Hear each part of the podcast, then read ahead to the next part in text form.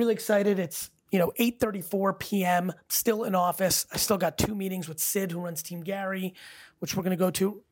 Raghav and I just did a bunch of stuff on the new book that I'm really excited about, and then I've got Steele behind Sid, um, and who's doing a lot of special projects for me. And so we'll go, as you can see here, got more more drinks. We'll be done with Steele, and then 10 people from Vayner Sports are here because tonight's Thursday of the NFL season, and I might see them for a little bit. And so tonight's gonna be an 11 p.m.er.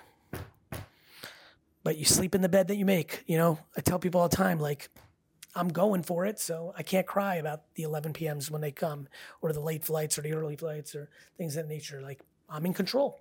If I don't like it, stop doing it. Like, you are in control of your ambition.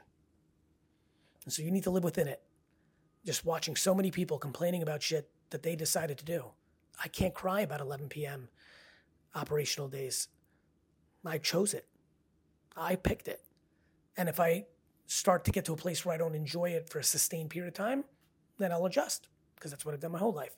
You are in control of the bed that you decide to sleep in. Remember that. No matter how much you don't think you're in control. The government, my parents, my circumstance. You don't get it, Gary. I have this, that, that. No, no, you don't get it.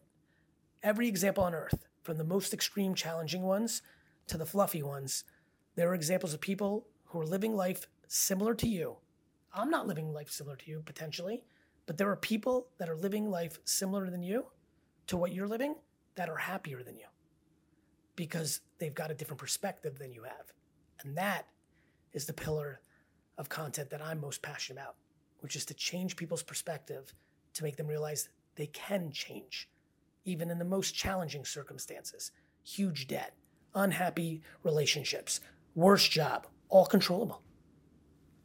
Somebody in the world has accomplished happiness and joy and fulfillment and success while they were in the same exact emotional and financial situation that you are in right now. That means you can. It means you can. And if you don't believe you can, and you're spitting at your phone or your computer screen at me right now, well, that means you won't. Then I got nothing for you. Attention is the number one asset.